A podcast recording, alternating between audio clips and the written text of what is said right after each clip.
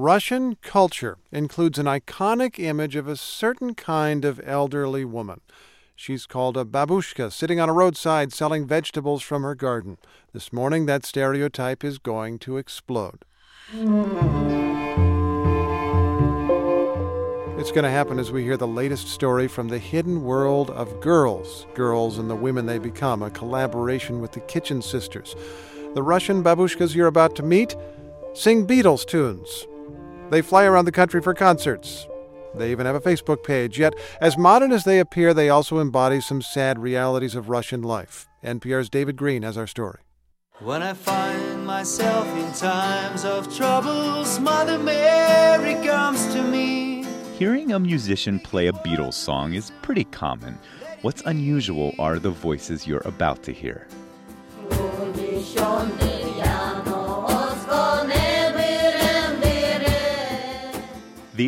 Are the Buranovo Babushkas, a group of elderly singers who've been charming audiences across Russia.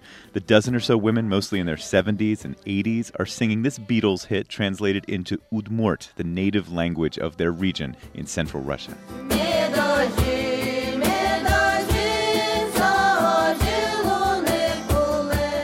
The babushkas used to just sing around their village, but a few years ago, a local fan suggested that they experiment with rock. The ladies got to translating and they began covering songs from iconic Russian rocker Viktor Tsoi and Western bands like the Eagles and the Beatles. YouTube videos went viral. They were invited to audition for Eurovision. The message from these women became clear. It can be hip to be a babushka.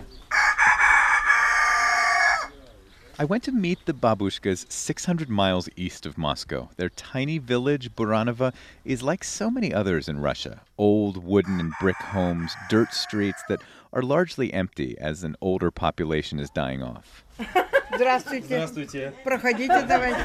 We met in one of the babushka's kitchens, and here's how I was greeted.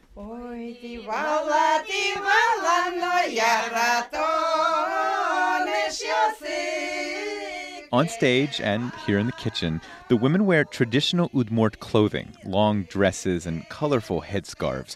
Their native language is closer to Finnish than Russian, and yet these women share a tough reality with women across Russia. Because of a history of hard work and alcoholism, life expectancy for men in Russia is 62. Russian women generally live more than a decade longer and so often live their later years alone. For these babushkas, music has become a reliable companion. 72 year old Valentina Pyatchenko left her alcoholic husband in 1984, shortly before he died. She got along on her own, but it was tough. 13 years ago, the tiny woman was using an electric saw to build a new porch. Somehow it uh, takes the, the, sleeve of my sweater and uh, her lower right arm was cut off. She showed me her prosthetic arm. It's too heavy to wear all the time, but she puts it on for concerts. And at those events, she sings, she smiles, and life seems okay. I'm an optimist, Pyatchenko told me. You'll never hear me complain. The senior member of the singing babushkas is an even tinier woman named Yelizaveta Zarbatova. She's 84 and she performed a solo for me over tea.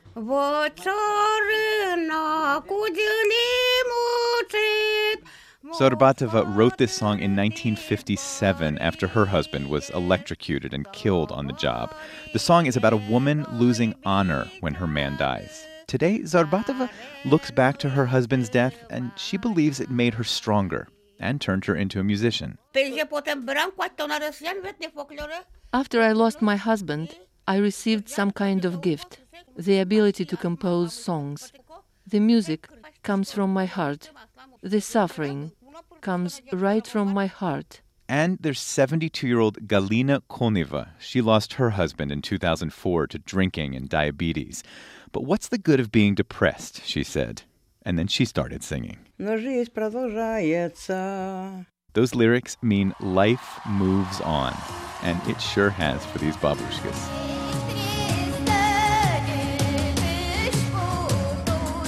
Last year, the Babushkas were invited to the finals of Russia's Eurovision Music Contest. The flashy stage design and the neon lights seemed better suited for a Lady Gaga concert.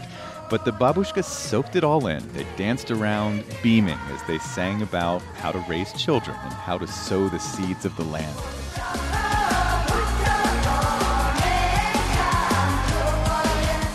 The Buranovo Babushkas did not win the right to represent Russia at the International Eurovision competition, but they sure stole the show that night.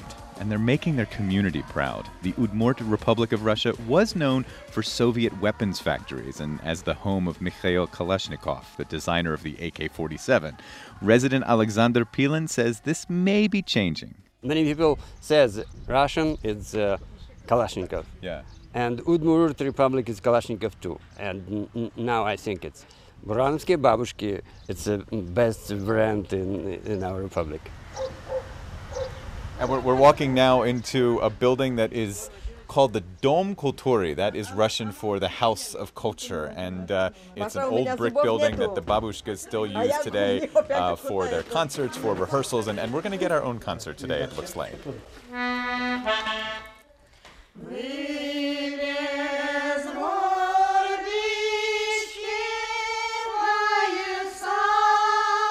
The Beatles' hit yesterday is one of their crowd pleasers.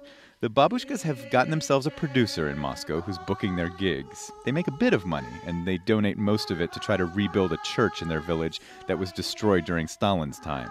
This year so far, they've raised $4,000 for that church. As for what's next, if you listen to professional sounding tracks like this one, seems like the babushkas would be ready for another shot at Eurovision. Mostly, though, they're just having fun on the road and enjoying each other's company. David Greene, NPR News, Moscow. Funding for The Hidden World of Girls is provided by the Corporation for Public Broadcasting and the National Endowment for the Arts. You're listening to Morning Edition from NPR News. I'm Steve Inskeep. And I'm Renee Montagne.